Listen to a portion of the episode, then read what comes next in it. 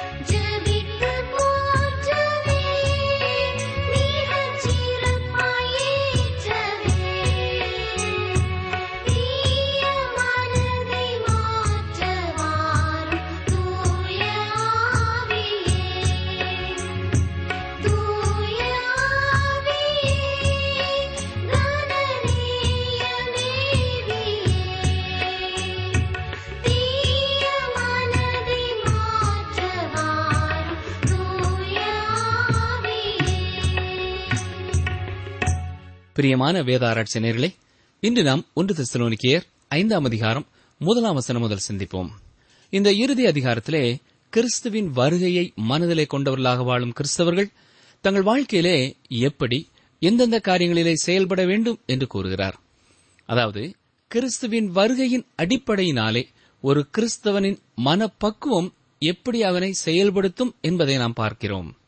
நமது மனப்பாங்கு செயல்களை வழிநடத்தவில்லை என்றால் அங்கே ஏதோ பிரச்சனை இருக்கிறது. கிறிஸ்துவின் வருகை குறித்த நம்பிக்கை நம்மை செயல்படுகிறவர்களாக மாற்ற வேண்டும். கிறிஸ்துவின் வருகை சமீபமாயிருப்பதனாலே நாம் எச்சரிக்கையோடு வாழ வேண்டும். விசுவாசிகள் மகா உபத்திரவ காலத்திற்குள்ளே கடந்து செல்லப் போவதில்லை.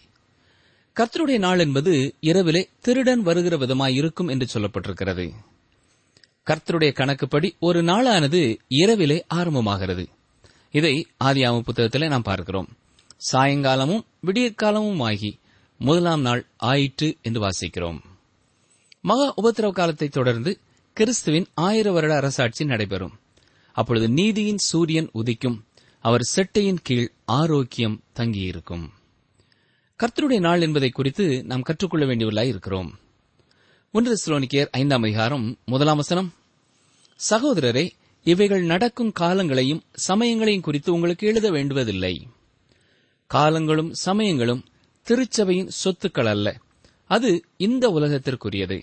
உலகம் மக்களுக்குரியது. அந்த காலகட்டத்திலே ரட்சிக்கப்படும் இஸ்ரவேலருக்கும் புறஜாதி மக்களுக்கும் உரியது. ஆனால் திருச்சபையோ காலங்களையும் சமயங்களையும் அல்ல ஒரு தனி நபரை எதிர்பார்க்கிறது. காலம் என்பதற்கான கிரேக்க வார்த்தை குரோனாஸ் என்பது. இந்த வார்த்தையில் இருந்துதான் குரோனாலஜி என்னும் ஆங்கில வார்த்தை வந்தது. காலங்களும் சமயங்களும் திருச்சபைக்குரியவை அல்ல.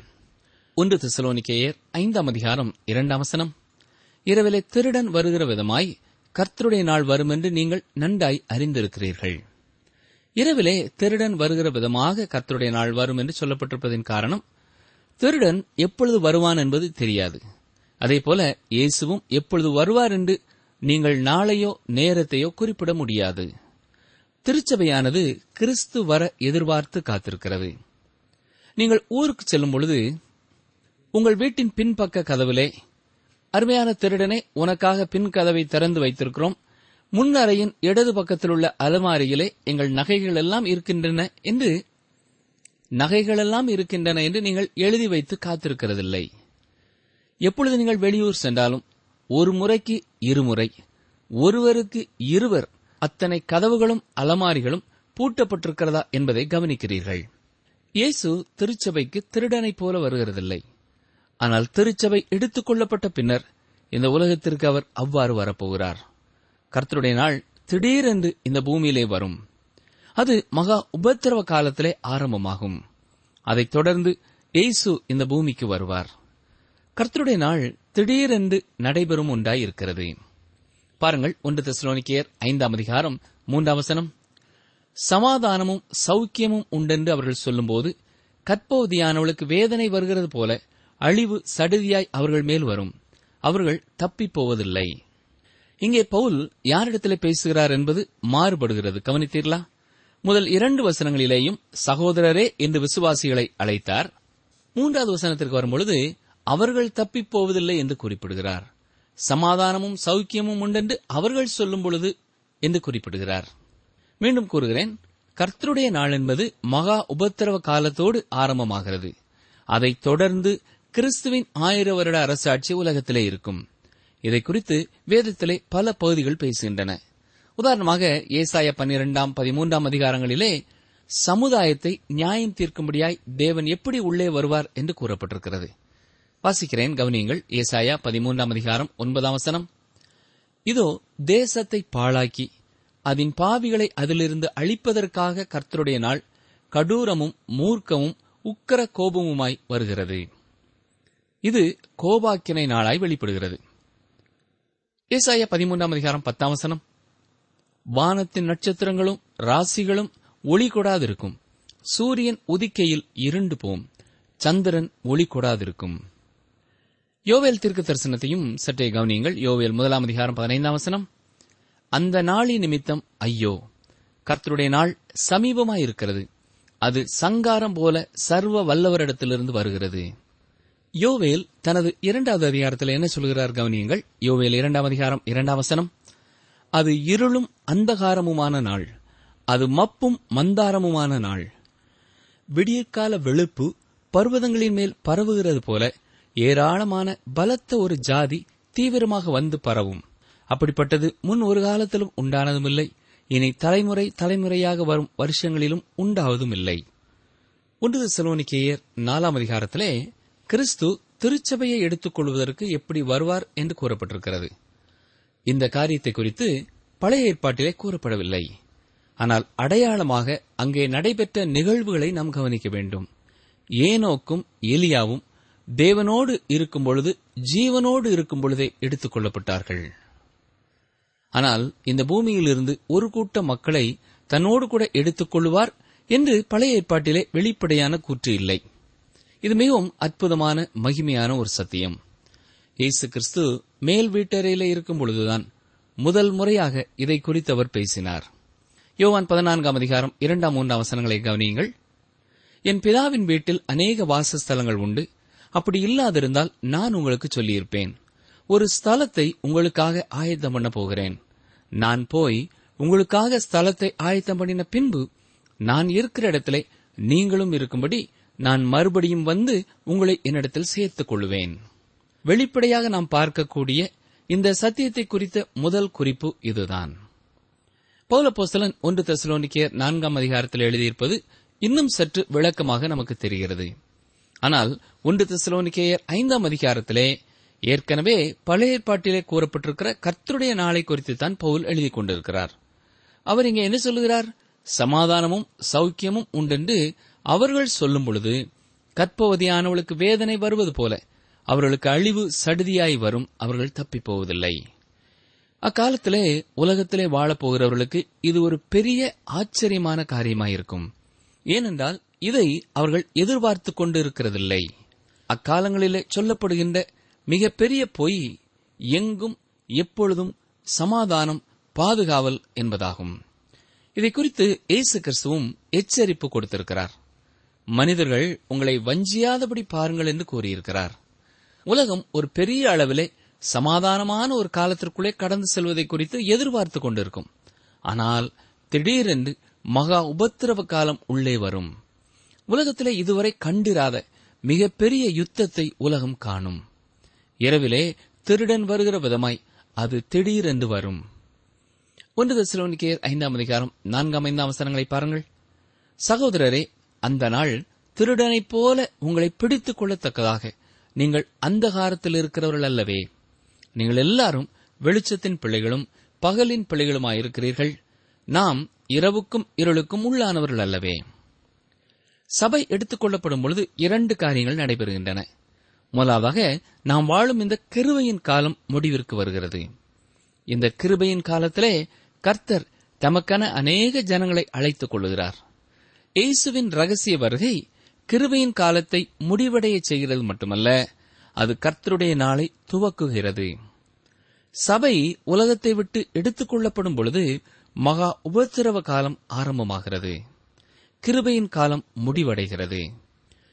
எனவேதான் பிரியமான சகோதரனை சகோதரியே அப்படிப்பட்ட ஒரு காலம் வரும் முன்னதாக நீங்கள் கிறிஸ்துவை உங்கள் சொந்த இரட்சகராக உங்கள் மீட்பராக நீங்கள் ஏற்றுக்கொள்ள வேண்டும் என்று மீண்டும் மீண்டும் கூறப்படுகிறது. இதுவே கிருபையின் காலம் இதுவே இரட்சணிய நாள். வயது சென்ற பின் பார்த்துக் கொள்ளலாம். இன்னும் சில காலம் கழித்து நான் இதை குறித்து தீர்மானம் எடுப்பேன் என்று கூறுவீர்கள் என்றால் நீங்கள் ஆபத்தான ஒரு இடத்திலே இருக்கிறீர்கள் என்பதை அன்போடு ஞாபகப்படுத்த விரும்புகிறேன். நான்காம் வசனத்தில் என்ன வாசித்தோம்? சகோதரரே அந்த நாள் திருடனைப் போல உங்களை பிடித்துக் கொள்ளத்தக்கதாக நீங்கள் அந்தகாரத்தில் இருக்கிறவர்கள் அல்லவே. ரட்சிப்பை பெற்றுக் கொள்ளாதவர்கள் இயேசுவை விசுவாசியாதவர்கள் அந்தகாரத்தில் இருக்கிறார்கள். ஆனால் விசுவாசிகள் கர்த்தருடைய நாள் வரும்பொழுது பூமியிலே இல்லாதபடியினாலே அவர்களை இது பிடித்துக் கொள்கிறதில்லை. அடுத்த வசனத்தில் சொல்கிறார் நீங்கள் எல்லாரும் வெளிச்சத்தின் பிள்ளைகளும் பகலின் பிள்ளைகளுமாயிருக்கிறீர்கள் வேறு வார்த்தைகளிலே சொல்ல வேண்டுமென்றால் அந்தகாரத்தின் நாட்களுக்குள்ளே நீங்கள் பிரவேசிக்கப் போகிறதில்லை. நீங்கள் கிருபையின் காலத்திலே கிருபையை பெற்றுக்கொண்டவர்களாயிருக்கிறீர்கள் இருக்கிறீர்கள். நிகழ்ச்சியை கேட்டுக்கொண்டிருக்கிற எங்களுக்கு அருமையான சகோதரனை சகோதரியே வேத வசனங்கள் சொல்லும் இந்த வித்தியாசத்தை உங்களால் புரிந்து கொள்ள முடியாதவர்களாய் இருப்பீர்கள் என்றால் நீங்கள் நம்பிக்கையற்றவர்களான குழப்பமான நிலைமையிலே இருக்கிறீர்கள். கர்த்தருடைய நாள் பூமியிலே துவங்கும் பொழுது நாம் கர்த்தரோடு கூட இருக்கப் போகிறோம். நாம் அந்தகாரத்தில் இருக்கப் போகிறதில்லை. எனவே அந்த குறிப்பிட்ட நாள் திருடனைப் போல விசுவாசிகளை பிடித்துக் கொள்ளாது. திருச்சபையானது கிறிஸ்து எனும் இரட்சகர் நடுவானில் வெளிப்படும்படியாகவே காத்துக் கொண்டிருக்கிறது. இப்பொழுது பௌல பொசலன் விசுவாசிகளுக்கு நல்ல ஆலோசனைகளை கொடுக்கிறார். பாருங்கள் ஒன்று திசலோனிக்கேர் ஐந்தாம் அதிகாரம் ஆறாம் வசனம். ஆகையால் மற்றவர்கள் தூங்குகிறது போல நாம் தூங்காமல் விழித்துக் கொண்டு தெளிந்தவர்களாயிருக்க கடவோம். கிறிஸ்து சபையை எடுத்துக் கொள்ளும்படியாக வெளிப்படும் நாள் அந்த ஆசீர்வாதமும் நம்பிக்கையுமான நாள். அது எந்த நேரத்திலேயும் இடம்பெறலாம். இந்த காரணத்தினாலே விசுவாசிகளும் மற்றவர்களைப் போல தூங்கிக் கொண்டில்லாமல் விழித்துக் கொண்டு தெளிந்தவர்களாயிருக்க வேண்டும். கிறிஸ்து திருச்சபையை எடுத்துக் கொள்ளும்படியாக வருகிறார் என்பதனாலே விசுவாசிகள் எந்த ஒரு காரியத்தையும் செய்யாமல் சோம்பலாக தூங்கிக் கொண்டிருக்க வேண்டும் என்பதல்ல. மகா உபத்திரவ காலம் வரும் முன்னர்தான் திருச்சபை எடுத்துக் கொள்ளப்படுமே. எனவே நாம் வெளிப்புள்ளவர்களாக காணப்பட வேண்டியதில்லை என்று எண்ணக்கூடாது. விசுவாசிகள் விழிப்புணர்வு உள்ளவர்களாய் காணப்பட வேண்டும். ஏன்? அந்த காலகட்டத்திலே குறிப்பிடத்தக்க பல காரியங்கள் இடம்பெறப் போகின்றன. உலகில் நம்மை சுற்றி நடக்கும் எல்லாவற்றையும் நாம் பார்க்கும் பொழுது இயேசுவின் வருகை மிக சமீபமாய் இருக்கிறது என்பதையே அது நமக்கு சுட்டிக்காட்டுகிறது. எனவே ரோமர் பதிமூன்றாம் அதிகாரம் பதினோராம் வசனத்திலே நான் வாசிப்பது போல நாம் விசுவாசிகளான போது ரட்சிப்பு சமீபமாக இருந்ததை பார்க்கலாம் இப்பொழுது அது நமக்கு அதிக சமீபமாய் இருக்கிறது என்று கூறலாம். ஒன்று தெசலோனிக்கேயர் ஐந்தாம் அதிகாரம் ஏழாம் எட்டாம் வசனங்கள் தூங்குகிறவர்கள் ராத்திரியிலே தூங்குவார்கள் வெறி கொள்ளுகிறவர்கள் ராத்திரியிலே வெறி கொள்ளுவார்கள். பகலுக்குரியவர்களாகிய நாமோ தெளிந்தவர்களாயிருந்து விசுவாசம் அன்பு என்னும் மார்க்கவசத்தையும் ரட்சிப்பின் நம்பிக்கை என்னும் தலைச்சீராவையும் தரித்துக் கொண்டிருக்க கடவோம். இங்கே மீண்டுமாக தூங்குகிறவர்களை குறித்து குறிப்பிடுகிறார். காரணம் என்ன? இந்த உலகத்திலே நாம் செயல்பட வேண்டிய பொறுப்புகள் நமக்கு உண்டு என்பதை நாம் புரிந்து கொள்ள வேண்டும். அது என்ன பொறுப்பு? அன்பு என்னும் மார்க்கவசத்தையும் ரட்சிப்பின் நம்பிக்கை என்னும் தலைச்சீராவையும் தரித்துக் கொண்டிருக்க வேண்டும். ஒரு போர் வீரன் எப்பொழுதும் பணிக்கு அழைக்கப்படும் பொழுது அவன் ஆயத்தமுள்ளவனாயிருக்க வேண்டும். மார்க்கவசமும் தலைச்சீராவும் மிக மிக முக்கியமானவை. அதேபோல கிறிஸ்தவ வாழ்க்கையிலே விசுவாசமும் அன்பும் மிக மிக இன்றியமையாதது. ரட்சிப்பு எனும் தலைச்சீரா ஒரு உறுதியான நம்பிக்கையை கொடுக்கிறது. கிறிஸ்துவை அறிந்திருக்கிறேன் என்று கூறுகிற ஒவ்வொருவரும் ரட்சிப்பின் தலைச்சீராவை அணிந்தவர்களாய் காணப்பட வேண்டும். விசுவாசம் அன்பு நம்பிக்கை என்னும் இந்த மூன்று முக்கியமான வார்த்தைகளையும் இங்கே மீண்டுமாக நாம் பார்க்கிறோம். முதல் அதிகாரத்திலே அன்பின் பிரயாசம் விசுவாசத்தின் கிரியை நம்பிக்கையினால் உண்டாகும் பொறுமை என்று பார்த்தோம். விசுவாசம் ரட்சிக்கும் விசுவாசம். இந்த ரட்சிப்பின் விசுவாசமானது ஒரு மனிதனை கிரியை செய்யும்படியாய் தூண்டுகிறது. கேல்வின் என்பவர் சொல்லும் பொழுது விசுவாசம் மட்டும் ரட்சிக்கிறது ஆனால் ரட்சிக்கும் விசுவாசமானது தனிமையானதாக இல்லை என்று குறிப்பிடுகிறார். விசுவாசம் நாம் ஆண்டவராய் இயேசு கிறிஸ்துவை ஏற்றுக்கொள்ளும் பொழுது நமது கடந்த காலத்தை பார்க்கிறது. அல்லது நமது கடந்த காலத்தை அது பொருட்படுத்திக் கொள்கிறது. அன்பு இக்காலத்திற்கு அவசியமானதாக இருக்கிறது. அதுதான் ஒவ்வொரு விசுவாசியும் தன்னை சுற்றி இருக்கிறவர்களோடு கொள்ள வேண்டிய உறவு. ரட்சிப்பை குறித்த நம்பிக்கையானது எதிர்காலத்தை குறித்த ஒரு ஆசீர்வாதமான நம்பிக்கையாயிருக்கிறது நாம் மகா உபத்திரவ காலத்தை எதிர்பார்த்துக் கொண்டிருக்கிறவர்களாக இல்லை. அப்படி எதிர்பார்த்துக் கொண்டிருப்போம் என்றால் எந்த மகிழ்ச்சியும் நமக்கு இருக்க முடியாது. ஏனென்றால் கர்த்தருடைய நாள் மகா உபத்திரவ காலம் மிக பயங்கரமான ஒரு காலம். நாம் ஒரு உன்னதமான நம்பிக்கையோடு எதிர்பார்த்துக் கொண்டிருக்கிறோம். அந்நாளிலே நாம் பூரணமாய் ரட்சிக்கப்படுகிறவர்களாய் இருக்கிறோம். யோவான் சொல்வதை சற்றே கவனியுங்கள். ஒன்று யோவான் மூன்றாம் அதிகாரம் இரண்டாம் வசனம். பிரியமானவர்களே இப்பொழுது தேவனுடைய பிள்ளைகளாய் இருக்கிறோம். இனி எவ்விதமாய் இருப்போம் என்று இன்னும் வெளிப்படவில்லை. ஆகிலும் அவர் வெளிப்படும் போது அவர் இருக்கிற வண்ணமாகவே நாம் அவரை தரிசிப்பதனால் அவருக்கு ஒப்பாய் இருப்போம் என்று அறிந்திருக்கிறோம். தேவன் என்னுடைய வாழ்க்கையிலே இன்னமும் செயல்பட்டு முடிக்கவில்லை. எனவே என்னை குறித்தும் நீங்கள் பொறுமை இழக்க வேண்டாம். உங்களுடைய வாழ்க்கையிலேயும் தேவன் இன்னமும் செயல்பட்டு முடிக்கவில்லை. ஒருமுறை தனது சாட்சி நேரத்திலே ஒரு சகோதரி சொன்ன வார்த்தை என்ன தெரியுமா? என்னுடைய முதுகிலே ஒரு வாசகம் எழுதப்பட்டிருக்கிறது. அது என்ன வாசகம் என்றால் தேவனுடைய கிருபை செய்யக்கூடிய சிறந்த காரியம் இது அல்ல என்று எழுதப்பட்டிருக்கிறது என்று கூறினாள். காரணம் என்ன தெரியுமா? விசுவாசிகள் எவருமே பூரணம் அடைந்தவர்களாக இல்லை. நாம் அனைவருமே கர்த்தருக்குள் வளர்ந்து கொண்டு இருக்கிறோம். ஆனால் ஒன்று மட்டும் நிச்சயம். எந்த நோக்கத்தோடு தேவன் நம்மை தெரிந்து கொண்டாரோ அந்த நோக்கத்தை நம் வாழ்க்கையில் அவர் நிச்சயமாக நிறைவேற்றி முடிப்பார். ரோமர் எட்டாம் அதிகாரம் இருபத்தி எட்டாம் வசனம் முதல் முப்பதாம் வசனம் வரை வாசிக்கிறேன். அன்றியும் அவருடைய தீர்மானத்தின்படி அழைக்கப்பட்டவர்களாய் தேவனிடத்தில் அன்பு கூறுகிறவர்களுக்கு சகலமும் நன்மைக்கு ஏதுவாக நடக்கிறது என்று அறிந்திருக்கிறோம். தம்முடைய குமாரன் அநேக சகோதரருக்குள்ளே முதற் பேரானவராய் இருக்கும் பொருட்டு தேவன் எவர்களை முன் அறிந்தாரோ அவர்களை தமது குமாரனுடைய சாயலுக்கு ஒப்பாய் இருப்பதற்கு முன் குறித்திருக்கிறார் எவர்களை முன் குறித்தாரோ அவர்களை அழைத்தும் இருக்கிறார்.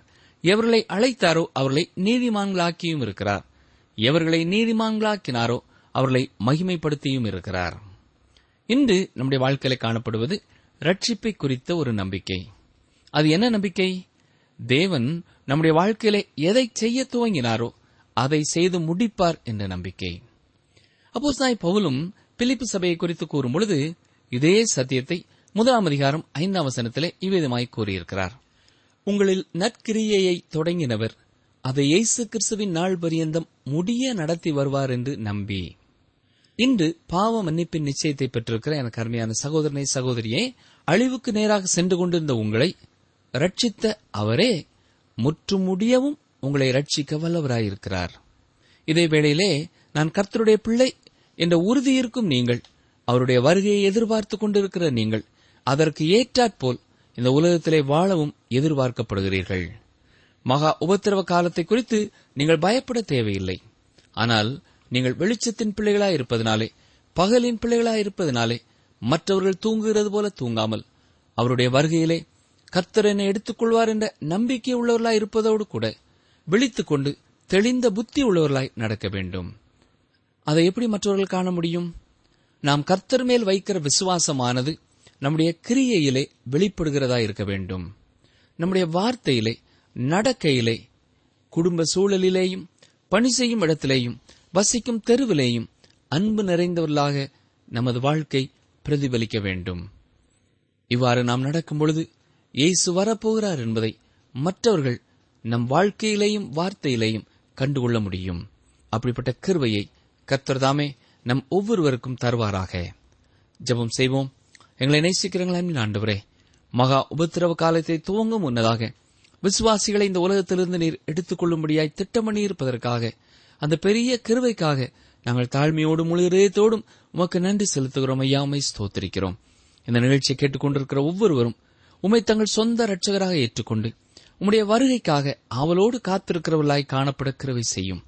உம்மை அறிந்திருக்கும் ஒவ்வொருவரும் மற்றவர்களைப் போல சோம்பலா இல்லாமல் விழிப்புடையவர்களாக விசுவாசத்தின் கிரியையிலேயும் அன்பின் பிரயாசத்திலேயும் ஆத்ம ஆதாயம் செய்கிறவர்களாய் காத்துக்கொள்ளும். தாங்கள் பெற்ற இன்பத்தை தாங்கள் பெற்ற சமாதானத்தை சந்தோஷத்தை மற்றவர்களும் பெற்றுக்கொள்ள வேண்டும் என்ற அவளோடு இந்த நிகழ்ச்சிகளை மற்றவர்களுக்கு அறிமுகம் செய்கிற ஒவ்வொரு சகோதரனுக்காக சகோதரிக்காக உமக்கு ஸ்தோத்திரம் செலுத்துகிறோம். இந்த நிகழ்ச்சியின் மூலமாக நீர் பேசிய சத்தத்தை கேட்டு உமக்கு கீழ்ப்படிந்து பற்பல விதமான பணிகளினாலே உமை மைமைப்படுத்துகிற ஒவ்வொருவரையும் கர்த்தர் பொறுப்படுத்திக் கொள்வீராக. என் குடும்பத்திலே நான் மட்டுமே கர்த்தரை அறிந்திருக்கிறேனே என்ற வேதனையோடு கூட இருக்கிற எங்கள் அருமையான நேயர்களுக்காக நாங்கள் ஜெபிக்கிறோம். கர்த்தர் தாமே அவர்கள் குடும்பத்தில் உள்ள அனைவரும் உம்மை அறிந்து கொள்ள தடவியாது உண்மை கண்டுகொள்ள கர்த்தர் வாய்ப்புகளை ஏற்படுத்தி கொடுக்க வேண்டும் என்று ஜெபிக்கிறோம். கிறிஸ்துவின் கிருவை இந்த நிகழ்ச்சியை கேட்டுக்கொண்டிருக்கிற ஒவ்வொருவரோடும் அவர்கள் குடும்பத்தோடும் தங்கி இருக்கட்டும். ஏசு ரட்சகரின் நாமத்தினாலே மனத்தாழ்மையோடு ஜெபிக்கிறோம் பிதாவே. ஆமேன். நீங்கள் தொடர்பு கொள்ள வேண்டிய எமது முகவரி வேத ஆராய்ச்சி டி ஆர் தபால் பெட்டி எண் நூற்று முப்பத்தி நான்கு திருநெல்வேலி இரண்டு தமிழ்நாடு. எங்கள் தொலைபேசி எண் தொன்னூற்று நான்கு நாற்பத்தி இரண்டு இருபத்தி ஐந்து இருபத்தி ஆறு இருபத்தி ஏழு. மீண்டும் கூறுகிறோம். தொன்னூற்று நான்கு நாற்பத்தி இரண்டு இருபத்தி ஐந்து இருபத்தி ஆறு இருபத்தி ஏழு. எங்கள் இமெயில் முகவரி Tamil DTP at radio eight eight two dot com உங்களில் நற்கிரியையை தொடங்கினவர் அதை இயேசு கிறிஸ்துவின் நாள் பரியந்த முடிய நடத்தி வருவார். பிலிப்பியர் ஒன்று ஐந்து. உங்களில் நற்கிரியையை தொடங்கினவர் அதை இயேசு கிறிஸ்துவின் நாள் பரியந்த முடிய நடத்தி வருவார். பிலிப்பியர் ஒன்று ஐந்து